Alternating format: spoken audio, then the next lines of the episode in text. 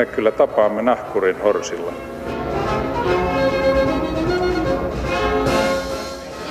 Mä sanoin, että minä juon nyt kahvia.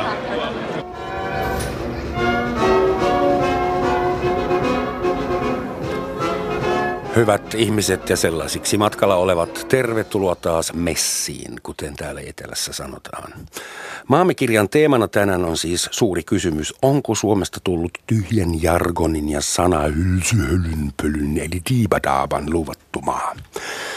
Totta kai tähän olisi helppo vastata yksinkertaisesti sanomalla kyllä, totta kai, mutta keskustellaan nyt lähes tunnin verran tästä. Ja kuten aina yritin valmistautua huolellisesti, luin taustatoimittajan materiaalia ja tajusin, että Tulon siirto onkin vain populistinen kannustin loukku, joka aiheuttaa paitsi kestävyysvajeen, myös julkisen sektorin konsensukseen perustuvan hyvinvointivaltion natio-optiota muodostamalla eläkepommilla kyberuhan tai jotakin.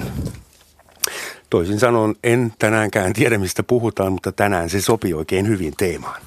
Ja kaikkien onneksemme apuun ovat rientäneet kirjailija Tiina Raevaara. Tervetuloa. Kiitos. Huomenta. Ja suomen kielen dosentti sekä kotimaisten kielten keskuksen erikoisagentti Vesa Heikkinen. Tervetuloa. Kiitos, kiitos. Meillä on lähetysikkuna auki, jos haluatte esittää meille sumentavia kannanottoja tai omituisia kysymyksiä. Siitä vaan yritämme vastata. Arvon vieraat, miksi tästä teemasta keskustellaan jatkuvasti? Et mikä on tämän, tämän hölynpölyn diibadaaban funktio yhteiskunnassa? Koska tästä teemasta keskusteltiin jo antiikin Roomassa. Ja viimeksi siinä Yle puheessa kolme päivää sitten. jo, mu- jo muinaiset roomalaiset. Miksiköhän siitä keskustellaan? Varmaan sen takia, että ollaan tavallaan tämmöisen ihmisyyden ytimessä siinä, että mitä se merkitysten vaihtaminen, minkälainen olento ihminen on. Se on tämmöinen merkitysolento, joka elää siitä, että merkityksellistää maailmaa, eli antaa sille merkityksiä ja yrittää sitten – näitä merkityksiä tehdä tiettäväksi myös muille. Olikohan tämä diibadaabaa nyt? Siis tota, Mä jäin siis, kelaamaan sanaa niin, merkitysolento. Niin. Se on niin. kyllä niin kuin kvartaalitaloudessa aika ko- kova juttu. Joo. Merkitys merkitysteollisuudestakin on puhuttu. Siis tota, Huomiotalous niin. ja merkitysteollisuus. Siis, tot, siis että ollaan tosiaan, mikä, mikä on niin kuin, meidän viestiemme ydin ja mikä sitten on vähän niin kuin ylimääräistä tai mikä on sumennettua viestiä. Siinä mielessä ollaan ihan, ihan keskiössä eli keskellä. Kuuluuko bullshit siis niin kuin in, inhimillisyyteen? Totta kai. Ihmisyyteen? Niin, mä jotenkin ajattelen tätä semmoisena, en tiedä onko ilmiö, koska onhan tällaista nyt ollut, mutta jotenkin sen, niin että sanat, sanat on meille kauhean tärkeitä ja tavallaan se, mitä sanotaan ja miten sanoja käytetään, niin se niin kuin merkitys koko ajan korostuu. Ja tällainen kirjailijan näkökulmasta se on kauhean kiva, että sanat on tärkeitä ja laitetaan niin kuin paljon huomiota siihen, että mitä kirjoitetaan ja mitä sanotaan ulospäin ja minkälaisia mottoja ja jotain tällaisia keksitään yrityksille. Mutta sitten mietin, että onko, onko oikeasti lisääntynyt just tämä tämmöinen jargonin ja tavallaan kaiken tekstillisen määrä – vai ollaanko me jotenkin vaan huonompia tulkitsemaan niitä kuin aikaisemmin, että tavallaan se niin kuin sume, sumeneva osuus onkin tässä meidän tulkinnassa, eikä välttämättä siinä, tuota, mitä tekstin sanotaan. määrä on aivan varmasti ihan faktisesti lisääntynyt On, ja se on tavallaan hassua, että puhutaan hirveästi vaikka lukemisen, lukemisen vähentymisestä, että nuoret ja lapset ei lue ja ihmiset ei keskity mihinkään. Silti tuntuu, että kaikki on entistä enemmän niin kuin tekstin varassa. Kaikki on ruvennut kirjoittamaan. Niin, oikeasti, että vaikka se nuoriso ei luekaan, niin kuitenkin ne viestii toisilleen hirveän tekstipainotteisesti ja tavallaan tavallaan pitää hallita kauheasti erilaisia rekistereitä, että on Snapchatin rekisteriä, on WhatsAppin rekisteriä, kaikissa mm. vähän niin kuin eri tavalla käyttäydytään ja kirjo, kirjoitetaan. Tavallaan kuitenkin se tekstin ja se niin kuin sanavalintojen merkitys ja tärkeys ja rooli ihmiselämässä koko ajan kasvaa, mutta se, että sumeneeko sitten kaikki tämä tekstimassa meidän päässä, eikä välttämättä vasta siinä vaiheessa, kun sitä kirjoitetaan, niin se, sitä on miettinyt. Semmoinen on olemassa kuin fuzzy logic, sumea logiikka, jota käytetään elektroniikassa. Esimerkiksi jos videokameraan sä teet yhtäkkiä tulee tämmöinen tiltti, niin videokamera laskee sun tahattoman liikkeen pois, koska se hallitsee sitä sumea logiikkaa niin Vesa poikana on varmaan kuullut. en, en ymmärrä tästä mitään, tästä, mutta, mutta, mutta se oli just tämmöinen hieno, hieno metaforinen Siis voi ajatella, joo, joo siis toi on totta, että tekstien määrä, puhutaan nyt siis sekä kirjoitetusta että puhutusta kielestä ja näiden yhdistelmistä, niin on todellakin radikaalisti lisääntynyt, tai me ihmiset on lisätty sitä määrää. Ei se itsestään tälleen niin kuin lisäänny. Me tehdään, meillä on erilaisia tarpeita. Kaikki kielenkäyttö perustuu siihen, että me yritetään jotain tarpeita toimittaa. Ei mitään, mikään kieli tai teksti ei synny tavallaan turhaan. Sillä on joku tehtävä. Ja aika jännä juttu, kun tehtiin semmoista isoa ää, tekstilajitutkimusta, siis erilaisia kielenkäytön ja puheenlajeja tutkittiin, niin huomasin, että siihen tekstilajihakemistoon tuli yli 600 nimettyä tekstilajia niin tota, onhan se aika tavallaan, äh, jos puhutaan jargonilla, niin haastavaa ja tota, hallita se valtava informaatiovirta, missä me äh, nyt tota, purjehdimme koko ajan. Eli on kaksi asiaa, että tavallaan äh, löydetään ne meitä, meille tärkeät asiat, ne tekstit ja ne puheet, mitkä meille, meidän elämän kannalta on tärkeitä. Ja sitten toinen, että ymmärrettäisiin vielä, mitä niissä sanotaan. Hmm. Tässä on kaksi aika isoa kysymystä. Mutta kun informaation määrä laajenee ja ihmisikin on enemmän ja, ja siirtonopeus kasvaa meidän verkoston, niin mm. se on ihan selvää, että meidän täytyy hyvin yksinkertaisilla ajatuksilla hallita isoja kokonaisuuksia. Jos ajatellaan politiikkaa, niin vasemmisto, se käsittää vaikka mitä, 30 prosenttia koko väestöstä, mutta me jongleerataan tuommoisella isolla käsitteellä, että sehän on pakko tehdä. Et pakko siinä on mennä tarkkuus jossain vaiheessa. No joo, onhan tavallaan sellainen, niin kuin, jos puhutaan vaikka jostain yleissivistyksestä, mitä sillä tarkoitetaankin, niin jotenkin tavallaan se luonne on muuttunut vuosikymmenten aikana. Tavallaan se, että ei enää tarvitse tietää, vaan täytyy nimenomaan oppia seulomaan ja etsimään ja analysoimaan tavallaan siinä on varmaan ihan parinkymmenen vuoden aikana tapahtunut oikeastaan aika iso muutos. Että miten nimenomaan se, että sen sijaan, että sä tiedät jonkun tiedon, niin sä tiedät, että mistä sä etsit ja pystyt vähän miettimään, että onko tämä luotettavaa tietoa ja voinko mä tarkistaa tai jostain ja jotenkin tälle. Että just se seulominen on tullut tosi tärkeäksi. Mutta tämä niin sanottu bullshit mm. tässä, tai, tai siis hevonpaska suomeksi, joka on ihan oma, omintakeinen käännös, siinä on jostain syystä eläin vaihtunut matkalla, niin sen tarkoitushan on ja nimenomaan äh, hämärtää sen rajan, sitä rajaa, mikä on luotettava informaatio ja mikä ei. Se kuulostaa informaatiolta, mutta ei ole. Niin, no sehän on tavallaan just vastaisku tälle, että ihmisestä tulisi tarkempi seulo ja, ja semmoisen oikean tiedon analysoija, niin sitten tämmöinen niin kuin pseudotieto rupeaa tavallaan naamioitumaan oikeaksi tiedoksi, että se käyttää niitä hienon kuuluisia termejä tai se just kuulostaa vähän joltain tutkimukselliselta tekstiltä tai tällaiselta, että se on semmoinen tiedon vastaisku sitten tälle ihmisen ehkä vähitellen paranevalle medialukutaidolle. Millä rintamalla, arkielämän rintamalla niin sanotusti tulee hevonpaskaa eniten vastaan esimerkiksi sun elämässä, Tiina?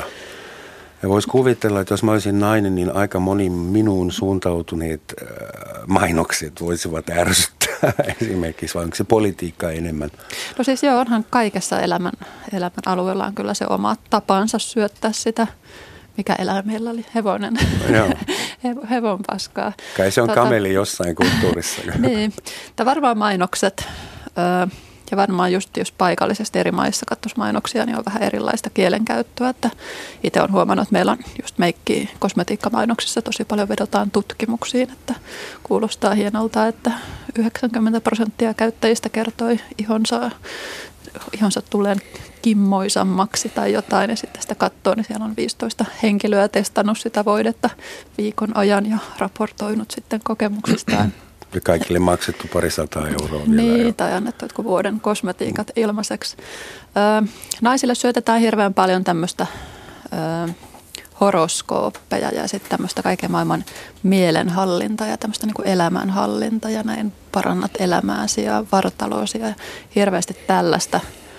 Sitten taas miehille varmaan syötetään semmoista talousjargonia ja miehethän meneekin onkin tämmöistä vin kapitaan jos se on, jääviä. Tietysti se ei, ei mun yhteiskuntaluokassa ikävä kyllä puhutaan sijoittamisesta, vaan esimerkiksi do it yourself, kaikenlainen nikkarointi ja, ja sitten se iän ikuinen jalkapallo ja lätkä ja urheilumaailma, mitä meille miehille tyrkytetään, vaikka ei voisi vähemmän kiinnostaa. Mm.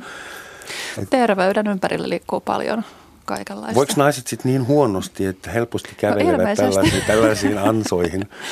No en tiedä. Ehkä naiset on jossain tietyssä iässä, kun ne lukee paljon naisten lehtiä, niin on semmoisten ruuhkavuosien keskellä, että sitten semmoinen näin saavutat mielenrauhan ja täydellisen henkisen harmonian, niin se jotenkin sitten vetoo vetoo siihen ja sitten ne miehet, joilla on varaa sijoittaa sinne vinkapitaan, niin ne on sitten semmoisessa ehkä samoissa ruuhkavuosissa ja rahaa on sitten vähän vähemmän. Harvaa 50 mies kaipaa mielen rauhaa. niin. Opettaja, Vesa opettaja, nyt mä viittaan tähän. Tota, niin, tässä on nyt, tässä, en minä ole opettaja. tässä on aina se vaara nyt, kun puhutaan tästä hölynpölystä ja bullshitista ja hevonpaskasta ja pupusta ja mitä kaikkea dibadaapaa. Sian Saksakin on yksi sana tuota, jota, jota, jota on käytetty. Sian Saksa on, on keinotekoinen kansainvälinen lingua or, franca, se on ihan eri asia. no niin, tota, meillä on se vaara, että me sorrutaan itse siihen. Joo. Niin, tota, mm. ja siis tavallaan mä ajattelin, että ähm, bullshit, sehän on hyvin leimaava ja negatiivinen nimitys ja myös jargonista on tullut semmoinen kauhean negatiivinen. Mutta jos mietitään äh, ihmisen historiaa, niin tämmöinen, tämmöinenkin asia kuin jargon, eli erikoiskieli tai ammattikieli, niin sehän on ihan äh, luonteva äh, kehitysmuoto. Että siis kun tulee tietty ammattiala, vaikka lääketiede tai oikeustiede tai mikä tahansa, niin sehän tarvitsee omia työkalujaan ja omia ajattelumalleja, se tarvitsee omaa sanastoaan. Ja sieltähän se on tavallaan tämä ongelman ydin löytyy, että ihmisillä, ihmiset tekee kummallisia asioita ja ne tarvitsee kummallista kieltä siihen. Tämä on niin yksi puoli tästä jargonista. Eli Nämä... työnjako ja erikoistuminen aiheuttaa sen jo Kyllä, ja tällä, tällä hetkellä yhteiskunnassa mä näen hirveätä sellaista pirstaleisuutta, että meillä on tämä valtava tekstien määrä ja genreen eli tekstilajien määrä. Sehän kertoo siitä, että meillä on kauheasti erilaisia tarpeita, meillä on kauheasti erilaisia pienkulttuureja, jotka on tavallaan kehittynyt omaa kieltään, omaa sanastoaan sen asian esille päin, esiin tuomiseen. Ja sitten tuleekin tämä kysymys, että onko tämä nyt mitä tämä, onko tämä jargoni, onko tämä bullshit, vai onko tämä ihan normaalia äh, ihmistoimintaa. Mä muistan semmoisen niin. sanan kuin sosiolekti. so, sosiolekti. sosiolekti ja, siis. ja mä muistan semmoisen sanan sosiaalistuminen, eli, mm-hmm. eli ihmiset niin kuin sosiaalistuu eri ryhmiin sen kielen kautta. Ja, ja mä... tavallaan, niin kuin, anteeksi, tavallaan tota, tullaan sen ryhmän jäseneksi, kun opetetaan se kielenkäyttö. Se saattaa ulkopuolisille näyttää ihan niin kuin hebrealta, mm. jos sallitaan tämä nimitys. Mutta siis sitähän me myös odotetaan sillä niin. tavalla, että kun mennään ammattilaisen vaikka lääkärin vastaanotolle, niin se on lääkärin keino, että heitestään uskottavaa, että se puhuu sellaista. Ja jos siellä olisikin lääkäri, joka puhuisi jollain kauhealla murteella jotain. ja puhuu En mä tiedä, odotetaanko. Me on totuttu, me on totuttu odottamaan. Joo, mutta se on tavallaan niin kuin se, mm. että se helpottaa sitä jotenkin rooleihin astumista. Kirjallisuudessa aina varoitellaan, kun kirjoitetaan, ei saisi niin kuin käyttää stereotyyppejä, että mm. vaikka roisto on tummapintainen itämaalainen. Mm. Mm. mutta, ne on tavallaan, ja niin, mutta ne on tavallaan myös keinoja niin kuin helposti näyttää lukijalle, että mistä mm. tässä on kyse ja se tavallaan heti astuu siihen rooliin. Mm. Ja tavallaan siitä samastahan on kyse vähän näissä tämmöisissä ammattijargoneissa. Että Joo. Mä, mä ajattelin vain sitä, siis vielä korostan kielentutkijan näkökulmasta sitä, että en lähtisi niin kuin hirveästi heti tavallaan lyömään sellaista nimilappua tai tämmöistä leimaa, että huono ja hyvä. Vaan että kaikella kielenkäytöllä ikään kuin, ei mikään kielenkäyttö tavallaan synny tyhjästä, sillä on joku tarkoitus ja idea. Mutta se on sitten se, että kun aletaan tietoisesti esimerkiksi hämäämään, mistä äsken puhuttiin tässä ehkä mainonnan yhteydessä tai politiikan yhteydessä usein puhutaan, niin sitten ollaan sillä alueella, mikä mun mielestä vaatii hyvinkin kriittistä tarkastelua, että minkä takia ja mitä muita vaihtoehtoja olisi. Tai sitten kun puhutaan siitä lääkäreiden ammattikielestä, niin on se hyvä, että lääkäri hallitsee sen. Kyllä mä, on turvallinen olo, kun lääkäri jotain latinaa siellä höpisee, mutta sitten kun se kertoo mulle, että mistä mulla oikeasti on, niin mistä kiikasta, niin sen pitäisi osata se kertoa myös yleiskielellä. Ja tässä on monesti myös kysymys siitä, että osataanko erikoiskieli kääntää yleiskielelle. Tuota, mietitään bisnesmaailmaa hetkeksi. Että kun tuo lääkärihomma on kiinnostava, mutta toivot, lääkärihan, lääkärillä on semmoinen koulutus, jolla hän paitsi puhuu sulle latinaa myös kirjoittaa sulle oikean reseptin. Mm. Toivottavasti se ei ole pelkästään lingvistinen koulutus nykyään se lääkäri koulutus, mutta jos ajatellaan sitä tutkimusta, mitä Vaasan yliopisto on teettänyt, jonka mukaan suomalaiset firman johtajat eivät ymmärrä höläysten peläystäkään siitä, että mikä on firman strategia – Mm-hmm. Ja, mutta heittävät koko ajan sellaisia termejä ympäriinsä ja myös alaiset niin käyttävät niitä, koska on pakko, kun se kuuluu nykyään bisnesretoriikkaan, niin onko siinä syntynyt semmoinen maailma, jossa kaikki bluffaa toinen toistaan? Että puhutaan strategioista ja visioista, missioista. Niitä mä muistan itsekin varmaan uusiakin tuommoisia hypetermejä, mutta siis Onko kysymys golfkerhosta, jossa kaikki on olevinaan ja näyttää toisilleen, että mä osaan, niin. mä osaan sanaston, älä, älä sä mulle. Tästähän puhuttiin paljon tuota jo 90-luvulla tästä visiokielen tulosta ja tämmöisestä ihmeellisestä strategiahöpinästä. Siinähän kävi niin, että, että tuota, yritysmaailmasta se levisi myös julkisiin organisaatioihin. Ja kolmannelle sektorille. no joo. ja harmaille alueille. Mutta tota, niin ihan oikeasti, että sitten niin alettiin väsäämään tuolla virastoissa strategioita ja visioita ja missioita. Se oli, se oli aika kiinnostava vaihe ja nyt tuntuu, no ehkä voi olla uusia aaltoja myös yritysmaailmassa. Tuntuu, että siitä on pikkasen jo haluttu irtautua siitä, siitä tuota strategiaa. Täällä Ylessäkin oli strategioita, missioita ja visioita. Kerropa joku niistä. no nykyään tehdään vain hyviä ohjelmia, se riittää. No niin, eli siitä on irtauduttu. Kyllä, ajat sitten. Mutta onko tuolle osa syy just tämmöinen niin tekstipainotteisuus mm. tai vaikka nykyään voisi ajatella, että vaikka sosiaalinen media, jossa yrityksenkin mm. pitää olla läsnä, että tavallaan niitä tarvitaan niitä lyhyitä semmoisia iskulauseita, joita voi syöttää sinne ja tavallaan se, että jos jollain yrityksellä ei niitä ole, niin se niin kuin jotenkin Joo. heti väliin siis, putoaa ja siellä tekstin maailmassa. Onhan se ihan terveellistä, että yritys tai mikä tahansa toimija määrittelee omat arvonsa esimerkiksi. Mutta se tavallaan, että millä näitä arvoja kutsutaan ja miten niitä niin nimetään, niin se on sitten taas vähän sitä hölynpölyosastoa, että pitääkö se nyt olla strategia, jos me sanotaan, että me niin tavoitellaan tota, tasapuolista tiedon välitystä ja vähemmistöjen kunnioittamista ja niin ja näin, tämmöistä avointa keskustelua, niin se on sitten ö, visio tai onko se missio – niin, sitten toisaalta jos on yritys, joka ei tavallaan suostu lähtemään tuommoiseen visio- ja strategiakieleen ja päättää nimetä nämä jollain ihan uudella tavalla, niin me ruvetaan hetikin sitäkin vähän tuijottamaan, no, että tämä nyt tuottaa niinku uudenlaista jargonia tai uudenlaista ei, bullshittia. No, tämä, tähän sopii ehkä saksalainen anekdootti. Kyllä, Onko teille sopii. tuttu nimet molemmat ovat jo kuolleet, toinen kuoli vasta hiljattain, Helmut Schmidt ja Willy Brandt, mm. molemmat ex-kanslereita, niin Willy Brandt ilmoitti Helmut Schmidtille, jota tunnettiin pragmaattikona, että Helmut, mulla on visio. Ja Helmut Schmidt sanoi, että Vili, jos sulla on visioita, niin mene lääkäriin. Sitten se oli 70-luvulla jotain kymmeniä vuosia sitten. Mulla tulee tässä nyt jostain syystä mieleen. Eilen tuli Twitterissä joku pankki lähestyi minua ja laittoi mulle, että nyt on tota, helppoutettu – pankkipalvelujen käyttöä tai jotain hinnoit, helppoutettu, helppoutettu hinnoittelua. Mm-hmm. Eli nythän meillä on tämmöinen jännä tota sanamagia meininki päällä, että se lähti tästä halpuuttamisesta. Se Helpouttaa ja halpuuttaa. Niin, ja että nyt tavallaan niin mainos, mainosmiehet nyt oikein urakalla nikkaroi tota, ikään kuin hassuja sanoja. Mutta se on suomen kielen perusvika. Se on, perusvika? Se, se, joo, suomen kielellä on semmoinen Lego-rakenne, että sille voi tehdä ihan mitä vaan. Ja uudissano, se on, se on, suomen kieli on luotu uudissanoja luomaan. Mutta mä vaan ajattelin, että on niin helppouttaminen, niin meneekö se vähän jo niin se, eh, tavallaan varmaan kirjailija voi tähän ottaa kantaa, että tavallaan eh, joskus runo esimerkiksi sanat vie ikään kuin ja sisältö unohtuu. Että tota, tulee semmoista niin kuin, semmoista jännää sanamagiaa, mutta se sisältö ei niin kuin enää pysykään siinä mukana. Tavallaan niin kuin helppouttaminen, se on niin kuin helpommaksi tekemistä, eli helpottamista. Miksi mm. pitää olla helppouttamista? Ehkä ne ei vaan osaa enää käyttää.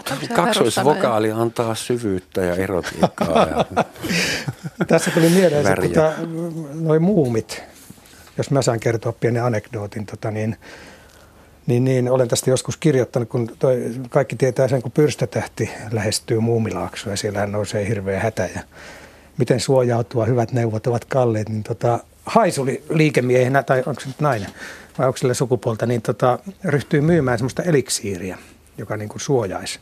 Taatusti pyrstötähden varmaa ja muumipekko käy nuhkaisemassa, se tuoksuu kyllä aurinkoöljyltä, mutta tuota, se on nyt nimetty eliksiiriksi, niin sitten nipsu tulee tähän niin markkinointipuolelle ja alkaa kaupitella tunnussanaa, että joka tietää sen tunnussanan, niin tuota pelastuu siltä, siltä tuota pyrstötähden hyökkäyksestä. Tunnussana oli muu hathe munip sismi. Ja mulle tuli tästä muu hathe munip-sismistä mieleen näitä, näitä muita, mitä esimerkiksi poliitikot meille tarjoilee, tämän tyyppisiä kuin rahoitusinstrumenttien luottokelpoisuus tai kokonaiskysynnän ja kokonaistarjonnan tasapaino.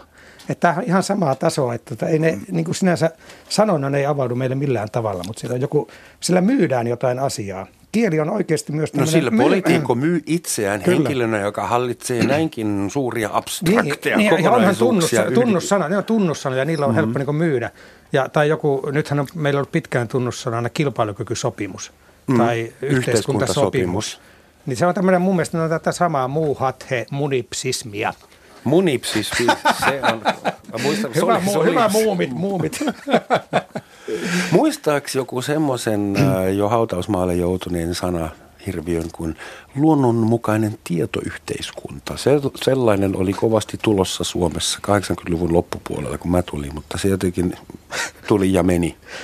Mä en kyllä muista. Paperiton sanat, toimisto. Se on ihan itsestäänselvyys. Otetaan tähän pari kuuntelijakommenttia, jos pystyn ilman silmälaseja lukemaan. Eräs jargon puhumisen, jargonin puhumisen tarkoitus on varmistaa, että kuulijat eivät ymmärtäisi mitään, ihaillisivat vain. Mm-hmm. Ja tähän ehkä voisi äh, kertoa, että mikä on äm, tämän hevonpaskan Joo. filosofinen perusmääritelmä. Amerikkalainen filosofi nimeltä hetkinen Harry G. Frankfurt, varmasti saksalaisia sukujuuria tälläkin filosofilla, ellei peräti juutalaisia. Hän kirjoitti 2005 esseen, jossa hän määritteli, mikä tämä bullshit on, siis amerikkalaisessa mielessä, ja miten se eroaa mm. valehtelemisesta. Että valehtelija, joka sanoo vaimolle, että en pettänyt sinua, valehtelija tietää itse, mikä on totuus, ja tietoisesti sanoo jotain muuta. Tai jättää totuuden kertomatta, mm-hmm. mutta bullshittaaja – sumentaa. Hän ei itsekään tiedä yhtään mitään mistään, mikä on totta tai ei. Hän vaan heittää jotain sanoja aiheuttaakseen yleistä epävarmuutta ja ihailua. Ja mun mielestä se on aika tärkeä tämä ero, että bullshittaja ei valehtele. Koska valehtelijan pitää tietää, mistä se puhuu. Onko sitten tämmöistä suoraa jatketta jollekin runonlausunta perinteelle tai jollekin vaikka – että ihmiskunnassahan on pärjännyt tämmöiset naisten keskuudessa, vaikka tämmöiset miehet, jotka suurilla sanoilla pystyy kertomaan tunteistaan ja rakkausrunoja ja rakkauslauluja ja jotenkin tälleen palavia sanoja, ihailevia palavia sanoja kertomaan muille. 98 prosenttia naisista on ollut tyytyväisiä. niin. Taas tämä naismiesjuttu. Mä oon tosiaankin aika allerginen tälle tuota, sukupuolistereotypioille. Mutta tuota, niin, tosta, toi, toi, tota, valehtelemisen ja bullshitin ero tai niin kuin hevonpaskan tai hölynpölyn ero on nimenomaan siinä, että valehtelijahan ö, tietää totuuden tai kuvittelee sen kuvittelee jonkun totuuden tietävänsä. Ja tota, tulee mieleen politiikasta hyvin paljon esimerkkejä. Olen seurannut esimerkiksi näitä eduskuntakeskusteluja aika paljon. Niin tota, siellähän, kun ne ihmiset innostuu keskustelemaan, niin nehän, sieltähän tulee sitä sun tätä, joka ei faktan tarkistusta oikein kestä. Mm. Siellä tulee numeroita, siellä tulee päivämääriä, siellä tulee historiallisia tapahtumia, jotka on ihan pielessä. Ja tota, siinähän ei ole tietoinen tarkoitus todellakaan valehdella, vaan siinä on tietoinen tarkoitus ikään kuin argumentoida oman asian puolesta – ja silloin innostuu ja silloin heittää. Tunnistan tämän kyllä itsestäni ja tätä varmaan tiedemaailmassakin tapahtuu. Ja tota, sen takia on tämmöistä vertaisarviointia ja muuta, että ei innostu ihan liikaa. Et tota, paskan puhuja jauhaa paskaa perinteiseen tapaan, eli tota, ei se aja, ota kantaa siihen totuuteen. Eli ja, se on vettä hanhen niin, selästä Niin, kyllä. Meiningillä. Tunnettu tapaus on nämä Alexander Stubbin prosentit, joista on hirveästi puhuttu. Piti sanoa 10 prosenttia, hän sanoi 90 prosenttia. Niin tota, en mä, mulle on, mä olen hyvin tarkkaan tutkinut sitä nauhaa ja kuunnellut sitä keskustelua, katsonut miten muut kansanedustajat reagoi siihen, niin mä en sano, että, että Stub valehteli. Mä en usko, että Stub valehteli. Se ei tietoisesti, se intoutui omasta puheesta ja omasta mm. asiastaan niin, että ei se ottanut kantaa ollenkaan siihen totuuteen, vaan heitti jonkun tämmöisen niin kuin hän myöhemmin sanoikin, tuli hatusta. Poliittisessa kielenkäytössä ylipäätään mietityttää tämä, kun se niin on niin selkeästi sitä poliittista kielenkäyttöä, hmm. että missä vaiheessa se tarttuu ihmiseen ja miten, että onko tehty tällaista tutkimusta, että olisi vaikka nuorta poliitikkoa seurattu tiiviisti ja nauhoitettu ja ruvettu tutkimaan, että miten Hirveän ne tämmöiset hyvä. sanat tu- alkaa tulla sinne mukaan ja millä tavalla se niin En tiedä tämmöistä tutkimusta, mutta, mutta tiedän siitä tarinan, että oli työpaikalla jossain tehtaassa – joku mies, joka oli hyvin selvä sananen ja kaverit sitten, sun pitää alkaa poliitikoksi, että sä osaat puhua asiat niin kuin ne on. No niin, se alkoikin sitten erään puolueen... Tota, ensimmäinen, mitä se lopetti. Ei, erään puolueen, tota, oliko kunta- vai tota, eduskuntavaaliehdokkaaksi ja se oli tämän puolueen preppauskurssilla viikon ja sitten tuli takaisin sinne työpaikalle. Kukaan ei ymmärtänyt enää yhtään mitään, mistä se puhuu. Siis tota, tämä on sitä sosiaalistumista. Hän sosiaalistui tähän niin, politiikkaan. Nopeasti, kyllä. kyllä suomalaiset poliitikot, suomalaisetkin poliitikot ovat 10-15 vuoden aikana joutuneet media- ja julkisuusmyllerryksen kohteeksi. He joutuvat twitteroimaan kaikilla mm. omat web-sivut, heillä pitää olla Facebook, juttuja ja siis ihan 24-7 mediahallinta. Onko se aiheuttanut politiikoissa sen, että he alkavat puhua samaa kieltä kuin mainos, TV-mainokset ja nettimainokset ja että lyhyitä sloganeita? Mm-hmm. Kyllä se varmaan pinnallistaa sitä jollain tapaa ja just se, että kun on tämmöisiä erilaisia kielenkäytön tapoja eri välineissä, niin kuinka nopeasti poliitikko pystyy sen omaksumaan vai luotetaanko siinä sitten vaan avustajiin, että tämä avustaja osaa käyttää tätä ja tietää sinne sopivat, mutta tuleehan mm-hmm. siinä niin kuin kompasteluja just Alexander Stubbilla, niin on kyllä twiittejä nimenomaan paljon arvosteltu. Että on Hän on tullut... joutunut, joutunut pyytämään niitä anteeksikin. On, on tosi aika... monia kyllä. Että... Mutta tässähän on, tästä on vähän tutkimustietoakin. Olen itsekin tutkinut noita ö, uuden vuoden puheita, joka on niin kuin tämmöinen sanotaan tekstilaji tai puhehierarkian aivan huippu mm. koko Suomessa. Ei vain politiikassa, vaan sehän on perinteisesti minäkin lapsena niin kuin hiljennyttiin parhaat päälle ja istuttiin televisio edessä tai radion äärellä. Ja presidentin, niin, uuden presidentin uuden vuoden puhe ensimmäinen päivä aina tammikuuta ja. vuodesta 1935 Suomessa. Niin tota, äh, siinähän on käynyt, sanotaan, että jos käytetään tämmöistä tutkijajargonia, se on medioitunut. Medioitunut? Mm. Eli siinä on alettu nyt äh, preppaamaan niitä puhujia, ne on kirjoitettu ne puheet silleen, että ne istuu siihen äh, mediavälitteisyyteen, eli kun ne puhutaan televisiossa. On, aiemmin oli hirveän pitkeitä virkkeitä ja mutkikkaita lauseita ja semmoista niin kuin jaarittelua, mutta nythän on tehty ihan päälausetykitystä – lyhyitä, lyhyitä päälauseita toisen perään, selvä kappale, selvä niin tämmöinen rytmitys ja jako koko puheessa. Tätä tarkoittaa medioituminen, miten se vaikuttaa siihen myös meidän puhumisen tapaan. Ja sitten siinä on käynyt niin myös, että se on ö, aika lailla abstrahoitunut, että siitä on se puhe, että siellä ei hirveästi niin mitään konkretiaa ole, vaan on semmoisia abstrakteja tota, äh, tarkasteluja, missä tarkastellaan menneen vuoden tapahtumia yläpuolelta ja katsotaan vähän tulevaisuuteen myös aika yläpuolelta. Ja siteerataan paria kirjailijaa tai se on aina mukavaa.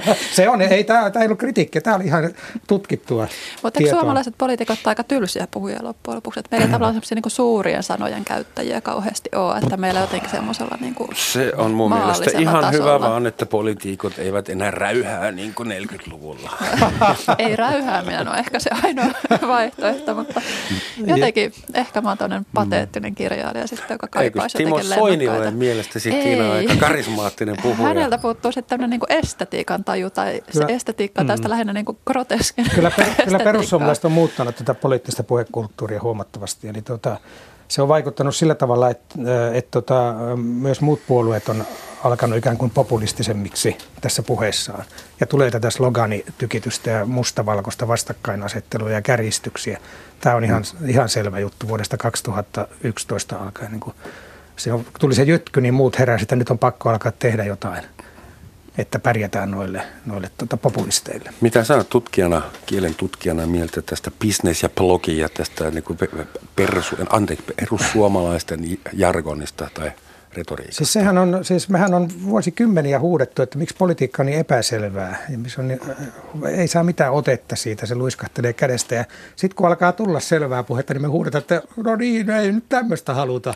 Mutta eihän Soini me, puhu selvästi. No, Sillä tava- on tosi hämäriä nämä no, vertaukset, on, se, mitä on, se oikeasti ajaa juu, takaa. Mutta tota, kyllähän jos tutkii esimerkiksi heidän tota, näitä ohjelmia, niin niissähän on hyvin – selviä esimerkiksi maahanmuuttoon liittyviä. Tota, se, se on ihan selvää pässinlihaa, mitä siellä Paitsi, että joskus ne on läppiä. Niillähän oli tämmöinen kulttuuripoliittinen Joo. ohjelma joskus ennen jotain vaaleja, Joo, mikä sitten vaalien oli, jälkeen osoittautui Se oli provo, läpäin. sehän jälkeenpäin tunnus, että se oli provo, että vain kultakauden taidetta. Mutta eikö tämän provoilu ole myös myös lisääntynyt Joo, siis ja siihen, sekä politiikassa että vaikka toimittajien Hetken, tai arvon vierat, Pyydän hetken verran aikaa. Joo, ei se mitään. Antakaa mun tehdä työtä. Ar- arvon radiokuuntelijat, olette ystävien seurassa. Tämä on Yle Radio 1. Kuuntelette Romansatsin maamikirja, jossa analysoidaan tänään suomalaista poliitista ja muuta ohutta yläilma eli diibadaaba tai hevonpaskaa. Ja studiossa vieraina ovat kirjailija Tiina Raivaara ja suomen kielen dosentti Vesa Heikkinen. No niin, tämä pitää aina puolessa välissä sanoa, koska ei kaikki ehdi aina heti alusta mukaan. Yrittävät kyllä ehtiä kotiin ajoissa, mutta ää, mitä piti? ensin piti sanoa, että sä sanoit presidentin uuden vuoden puhe Saksassa kävi kerran niin 90-luvulla, että Helmut Kohlin bundeskanslerin puhe lähetettiin vahingossa arkistossa, eli viime vuoden puhe uudestaan.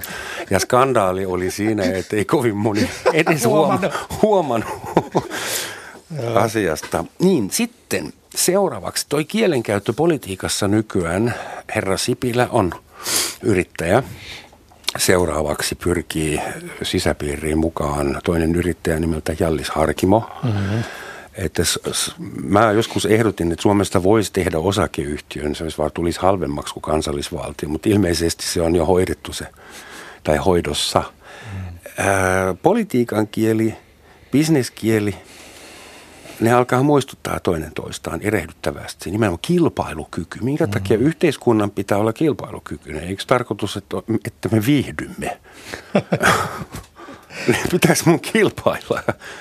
Et, niin kuin, ollaanko tässä niin kuin, ei medioittamassa, vaan bis, mm. bisnestoitamassa, mm-hmm. bisneksoittamassa – Ehkä tästä tulee myös tämä kuplien ero hauskalla tavalla, että kun politiikkaa tulee yrittäjä- ja bisnestaustaisia ihmisiä, jotka on tottunut siihen bisneskuplan kieleen, joka heille on ehkä kauhean selkeää ja sitten heiltä tulee politiikkaa ja rupeaa käyttämään sitä politiikassa ja ajattelee, että tämä on nyt sitten kaikille tosi selkeää, kun otetaankin nämä yritysmaailman termit käyttöön, mutta sitten se en, en, niin kuin ennestään vielä sekoittaa sitä kuvaa, että se jotenkin sekoittuu siihen mm. politiikan jargoniin ja tuleekin semmoinen niin kuin entistä moniselitteisempi tapa puhua asioista tai kuvittelevat, että poliitikot eivät osaa hoitaa hommaa, mutta me bisnismiehet, me käydään nyt näyttämässä. Varmasti näin. Kun aiemmin puhuttiin siitä, että kuinka tarkoituksellista se tavallaan se hölynpöly tai bullshit on, niin tässä nyt tulee mieleen, kun ö, politiikan kieli muuttuu tällä tavalla, tai ihmiset muuttavat sitä, tämä on tämä meidän puheenparsi vaikeaa, ihmiset sitä muuttaa, ei se itsestään muutu,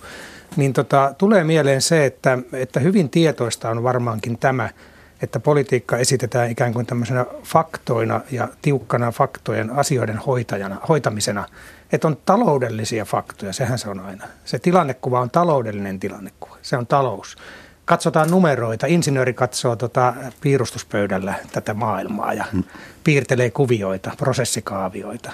Siis se, että ikään kuin politiikassa ei olisi kyse arvoista ja ideologioista ja mielipiteistä ja valtataistelusta, vaan että me hoidetaan tämä homma – ja tämähän on vähän niin kuin tämmöistä, sanotaanko insinöörijargonia, tai onhan siinä varmaan sitä myyntijargoniakin. Tuottavuus, niin, tuo, niin, kestävyys. Niin, joo, mutta että ikään kuin, siis sillä tavalla mun mielestä se on suuri kusetus, jos tämmöinen niin. termi sallitaan.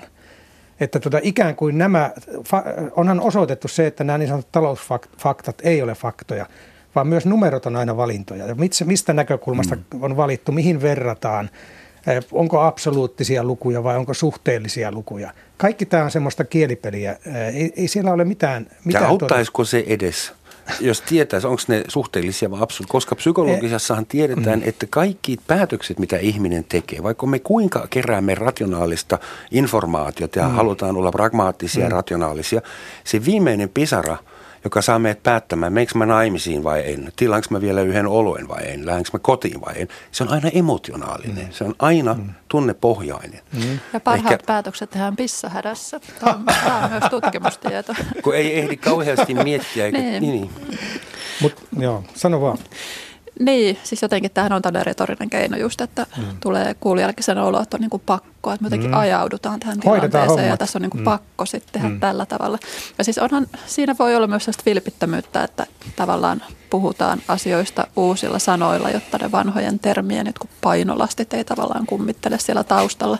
Että joku tämmöinen vilpitön ajatus siinä ehkä olisi mm. ja että tavallaan ihan poliitikkokaan koko aikaa pysty harkitsemaan sitä kielenkäyttöä, että sehän on tosi automaattista, mutta sitten on tämmöisiä tilanteita, missä varmasti tosi tarkoituksella niin kun mm. sumennetaan sitä viestiä. Mm. Alexander Stubbin haastattelu, oliko se A-studiossa ehkä kuukausi sitten, missä toimittajat tivas ja tivas ja sieltä tuli hymyssä suin mm. kaikkea asian vierestä eikä ollenkaan sitä, mitä kysyttiin, niin mm. onhan se tavallaan niin kuin ammattipoliitikon mm. osaamista. Ja kyllähän tämä toi on hyvä esimerkki se, että, että tota, ei vastata kysymyksiin, vaan, vaan tota, puhutaan mikä on se agenda itsellä. Tämä on tietysti y, yksi tämmöinen äh, hämäämisen muoto, mutta tota, kyllähän äh, nämä on, mun mielestä nämä on harkittuja. Esimerkiksi jos katsoo puolueohjelmia tai vaaliohjelmia, niin kyllä se siellä on jo se ne on tarkkaan mietitty, että mitä sinne kirjoitetaan ja mitä voi kirjoittaa ja mitä ei voi kirjoittaa. Esimerkiksi tämä yhteiskuntasopimus, josta Sipilä vaalien alla puhui kovasti, mutta hän puhui vain hyvin yleisellä tasolla. Hän ei antanut juuri mitään konkretiaa tai keskustelmiksi ei antanut mitään konkretiaa siitä kovinkaan paljon. Se oli hyvin abstraktilla tasolla se puhe. Ja nyt sitten se, kun nähdään, mitä se konkretia on ja mitä se esimerkiksi niin sanottu pakkolakipaketti oli tuoda tullessaan, että jos niistä asioista olisi puhuttu niillä nimillä ennen vaaleja, niin vaalitulos olisi todellakin ollut aivan, aivan erilainen. erilainen. Että tässähän on kyse politiikan ihan niin kuin puolueiden selviämisestä ja siitä, kuka pääsee valtaan. Että tota, kyllä se monissa kohdissa, tällä, näissä genreissä, näissä tekstilaissa on varmaankin hyvinkin harkittua se.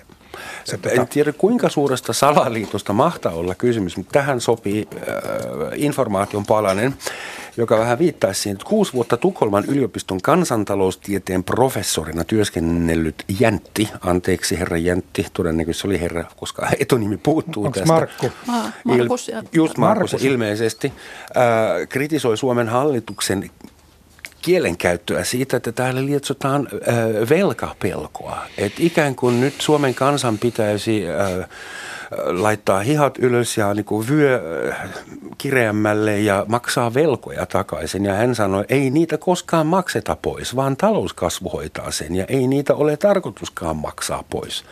Se on sitä velkapelon lietsontaa ja he tekevät mm. sitä tahallaan, jolloin he valehtelevat. Tai he tekevät sitä tietämättömyytään, joka on suurin piirtein yhtä pelottavaa, Ajantti toteaa haastattelussa. E- eli siis missä määrin meidän pitää oikeasti pelätä, että tämä sumentamisoperaatio on organisoitua rikollisuutta? Ei se pelko mitään auta. Tietysti se, mitä tarvitaan, on, tota, on semmoinen asia, että pystyisimme ikään kuin suhteuttamaan näitä viestejä. Mä en tiedä, mikä Su- Suomen kansan henkinen tila tässä vaiheessa on jo tässä asiassa, mutta tuota, tämmöistä ää, politiikan lukutaitoa tai politiikkatietoisuutta, jos tietoisuussana sallitaan, sekin on aika Kaikki ideologi- ideologinen. Että tota, mm. siis näillä Jäntti viittaa tietysti tähän velka-asiaan siinä mielessä, että, että tota, poliitikothan on nyt kovasti ja varsinkin nyt hallituspuolet on tätä kansan kriisitietoisuutta yrittäneet lietsoa. Lietsoa, että me olemme kuilun, kuilun reunalla tai olemmeko me puto, putoamassa tai tippuneet Just. sinne pohjalle. Ja tota, sitten kun saadaan kansa kriisitietoiseksi, niin sittenhän on helpompi tehdä niitä, niitä tuota, toimenpiteitä, mitä ollaan tekemässä, jotka on pakko tehdä ja jotka on välttämättömiä. Ilman niitä Suomi ei nouse. Ja tähän velka-asiaan tietysti konkreettisoitu jopa, tämän, tuotiin tämä velkakello meidän näkyvillemme joka raksutti koko ajan niitä, koko ajan lisääntyy hirveätä. Se ei ole mitään verrattuna Saksan tai Amerikan velkakelloon. Kyllä joku taloustieteilijä sanoi, että valtiot on aina velkaa. Ei se, se kuuluu niin tähän kansainväliseen tämmöiseen, siitä ei tulisi mitään, jos olisi, ei olisi semmoisia Ehkä valtioita. Vatikaani ei ole velkaa, mutta se on siis varmaan ainoa. Sillä voi olla jotain muuta velkaa kuin rahavelkaa. Henkistä. Sä sanoit Vesa vähän äh, aikaa sitten, että sä oot allerginen, kun tehdään asiasta sukupuolikysymyksiä, mm. mutta äh, salli mun yrittää vielä kerran, koska Mä ole, luulen, ole hyvä, että jo. Tiina olisi vielä puhunut lisää asiasta, Anteeksi. jos sä et olisi tullut niin allergiseksi. Koita kestää nyt. Saa mä, vaikka, mä yritän, saa vaikka kuin, kuin mies. Kuin mies. Eivätkö naiset mukaan kestää? niin, tämä on kieleen tota, rakennettu tämä. Niin. On, Mutta onko teillä omaa bullshittia muualla kuin esimerkiksi kosmetiikassa? Onko naisilla oma, nainen politiikassa niin ehdollistunut, että puhuu samalla tavalla kuin miehet? No kyllä minusta jokainen on vähän sen oman kuplansa uhri, että ne kuplat voi aika paljon vaihdella, eikä sitä ehkä aina eksy semmoisiin niin kuin sukupuolelleen tilastollisesti todennäköisiin kupliin niin vahvasti, että just tämä mainosten, kosmetiikkamainosten kielenkäyttö, niin en mä mm. ihan hirveästi niin kuin mielestäni jotenkin näe sitä. Mä naisten lehdissä selaan ne sivut yli ja telkkaria katon tämmöistä, missä mainoksia näkyy, niin nykyään niin vähän, että ne jotenkin sillä tavalla hypi silmille. Että kyllähän kaikessa, kaikilla ne omat, omat juttunsa, mihin joutuu. Itse on paljon nimenomaan tähän terveyden ympärillä liikkuvaan höpökielen käyttöön. En tarkoita lääkärien ammattikieltä, mm. vaan semmoiseen, millä myydään erilaisia elämänlaatua parantavia pillereitä tai kirjoja tai nuortumista, nuortumista. tai mm. mitä Eikö tahansa. Nuortumista. Nuortumista on jotain semmoista ihmeellistä harmoniaa, mitä nykyään niin kuin kauheasti mm. tarjotaan kaikille. Viisas kuin 70 ja ulkonäkö kuin 20. Se on se. Mutta tuota, onko naiset, onks naiset äh, jos esimerkiksi naiskonsultti tulee yritykseen konsultoimaan, niin voiko häneen luottaa enemmän lähtökohtaisesti, koska hän on nainen, vai pitääkö olla vielä kriittisempi, kuin hän on nainen, vai onko se ihan yksi yhteen? No nyt kyllä sanoisin, että ei, ei riipu sukupuolesta ollenkaan, tai nyt jotenkin tiedä, onko naiskonsulteilla jotain erilaisia erikoisaloja, joissa tulee huijattua helpommin kuin mieskonsulteilla. Hyvin vaikea nähdä, nähdä tollaisia, mutta totta kai sukupuolilla nyt on jotain semmoisia mm. tilastollisia juttuja, mistä enemmän ollaan kiinnostuneita tai elämänpiirejä, missä liikutaan tai että mihin enemmän johtajina ja tämän tyyppistä. Että onhan nämä nyt ihan faktoja. Näet sä, Vesa, mitään? Siis sähän oot tutki, kielet, kieltä tutkinut. Mä muistan, että joskus kävin sellaista kurssia kuin feministinen linguistiikkaa ja se oli ilmeisesti relevantti 70-luvun loppupuolelle. Näetkö sä mitään suku, sukupuolieroja kielenkäytössä tällä? Siis mähän näin koko ajan sitä, että, että siitä on mainostajille monen muillekin hyötyä että, hyötyä, että asiat sukupuolitetaan. Sehän on ihan niin kuin keskeinen Tota, sukupuolitetaan. Sukupuolitetaan. Kaikki asiat sukupuolitetaan. Siis luepa lehteä tänään nyt, kun meet kotiin otat sitten Hesarin, niin kuinka monta sukupuolitettua juttua löydät sieltä. Niitä on yllättävän paljon, että on ikään kuin semmoiset oletetut kategoriat tai normit, joiden perusteella niitä juttuja rakennetaan. Anna konkreettisia esimerkkejä. En mä nyt tässä keksi mitään esimerkkejä, koska mä en niin suostu tähän lähteen mukaan. okay. No, ok, hyvä on. Siis tota, auta ymmärtämään. Niin, no mä, joo. Auta miestä ymmärtämään, auta no. miestä mäessä. Ah. Uhuh. Sukupuolitettu, tarkoittaako se sitä, että yhteiskunnasta tehdään segmenttejä, että on 30-45-vuotias no. töölöläinen luomulähiruuan kuluttaja vai? Mä, mä, mä voin tätä tutkimusuutisointia esimerkiksi ottaa esiin, niin olipa siis kun katsoo, en nyt yhtään konkreettista esimerkkiä, mutta on monesti tässä kiinnittänyt huomiota niihin että tota, mikä tahansa tutkimus, jossa on esimerkiksi joku kvantitatiivinen, eli on laskettu asioita, niin älä ollakaan, se on nostettu kärkeen että miten miehet ja naiset tässä jakautuu. Tutkimuksessa on aina taustakysymys, sukupuoli ja siinä on kaksi vaihtoehtoa, merkitsee jompikumpi tähän. Niin sitten se tutkimustulos ikään kuin aina halutaan jostain syystä journalistiikassa tai aina usein – niin kuin peilata sen mies ja naiset, miehet näin ja naiset näin. 92 prosenttia kaikista moottoripyöräonnettomuusuhrista on miehiä. Joo, mutta sitten siis monesti sitten kun katsoo sitä juttua ja sitten katsoo sitä tutkimusta, niin se ero esimerkiksi tämän sukupuolten välillä saattaa olla aika pieni. Mutta jostain syystä se halutaan kuitenkin tuoda, sillä myydään se, että – niin yhtä hyvin niin, voisi jakaa oikeakätisiin ja vasenkätisiin. Ei, ja yhtä käsi hyvin voisi ajatella, että tällä sukupuolella ei oikeastaan ole mitään relevanssia tässä asiassa, jos se ero on esimerkiksi niin pieni, mutta jostain syystä se täytyy nostaa. Sillä myydään se koko tutkimus, että on saatu joku sukupuolten välinen ero näkyviin. Tämä, jos... tämä on, tämä on suku, semmoista turhaa sukupuolittamista ja myymistä – Mä, mä mietin vaan, jos palataan tähän, tähän äh, manipulatiiviseen sumentamiseen eli bullshittaamiseen, mm. niin to, voisin kuvitella, että miesporukoille kannattaa luoda erilaisia solidarisuuskuvia, erilaisia uhkakuvia. Miesporukalle kannattaa hankkia erityyppinen ulkopuolinen vihollinen, jotta ne puhaltaisi yhteen hiileen, kuin esimerkiksi naissakille tai seka, sekavalle seurakunnalle. Että en mä ole yhtään sukupuolittamassa tätä asiaa sen, sen enempää.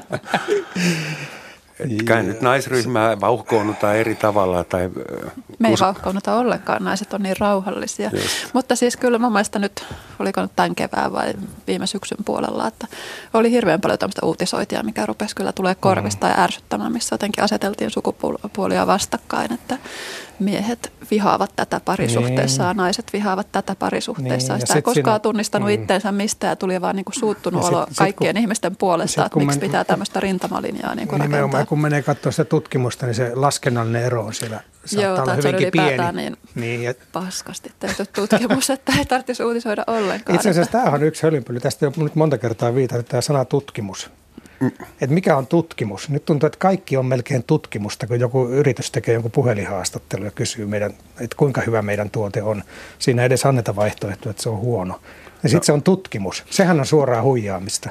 Joo, ja se on näissä kosmetiikkamainoksissa mm. useinkin, että se tutkimus on oikeasti kymmenen henkilön joku omakohtainen kokeilu, eikä ole oikeasti mitään verrokkiryhmiä. Ja tässähän taisi olla politiikassakin joku, oliko ajatushautomo tai joku tehnyt jonkun puolueen ajatushautomo suuren tutkimuksen, joka sitten niin kaikki tieteilijät ampuivat alas, että tämä ei niin tieteellisen tutkimuksen kriteeriä täytä millään tavalla. Mutta tätä markkinoita ja tämä meni lehdistössä todella hyvin läpi että on tehty tämmöinen tutkimus. No mutta mitäs Vesa sanot tutkijana, että onko tiede sitten suurin diibadaaba koko maailmassa tällä hetkellä? Ei, se suurin on, huijaus kaikista. Tiede on jargonien, jargonien tota, kotimaa. siis sehän on, tie, tiedehän perustuu siihen, ja eri tieteenalat vähän eri tavalla tuottaa omaa jargonia ja on omaa, omaa jargonia. Ne oli erityiskieltä ja ammattikieltä ja se on jollain tasolla hy- hyväksyttävä. Mä olen itse sen kanssa aika paljon kipuillut vuosien, vuosikymmenten mittaan ja olen oikeastaan kallistunut sille kannalle, että en enää tee tiedettä. En tee tieteellisiä artikkeleja, niitä ei kukaan lue, ei niillä ole mitään vaikutusta. Ne hautautuu jonnekin. Mä saan sitä cv hyvän maininnan, eli ansioluetteloon. Mutta tuota niin, äh, mm. olen päätynyt siihen, että edes suomen kielen tutkimusta ei pysty tekemään hyvällä yleiskielellä. Ja tämä on se ongelma. Pitää olla se, minulla pitää olla ne tieteelliset käsitteet, se tieteellinen tiedonmuodostamistapa, se tieteellinen kieli – että se jossakin joskus hyväksyttäisiin se, Anta, se juttu. Antaisitko Vesa meille pari esimerkkiä, että missä kulkee äh, kielitutkijoiden ammattislangin niin kuin, ulkoinen, ulkoisin raja tällä hetkellä? Mitä tarkoittaa? Mikä on niin kuin suurin hype? Mä muistan, meillä oli resep, reseptioestetiikka Aa, oli joskus, mutta on ikivanhoja juttuja.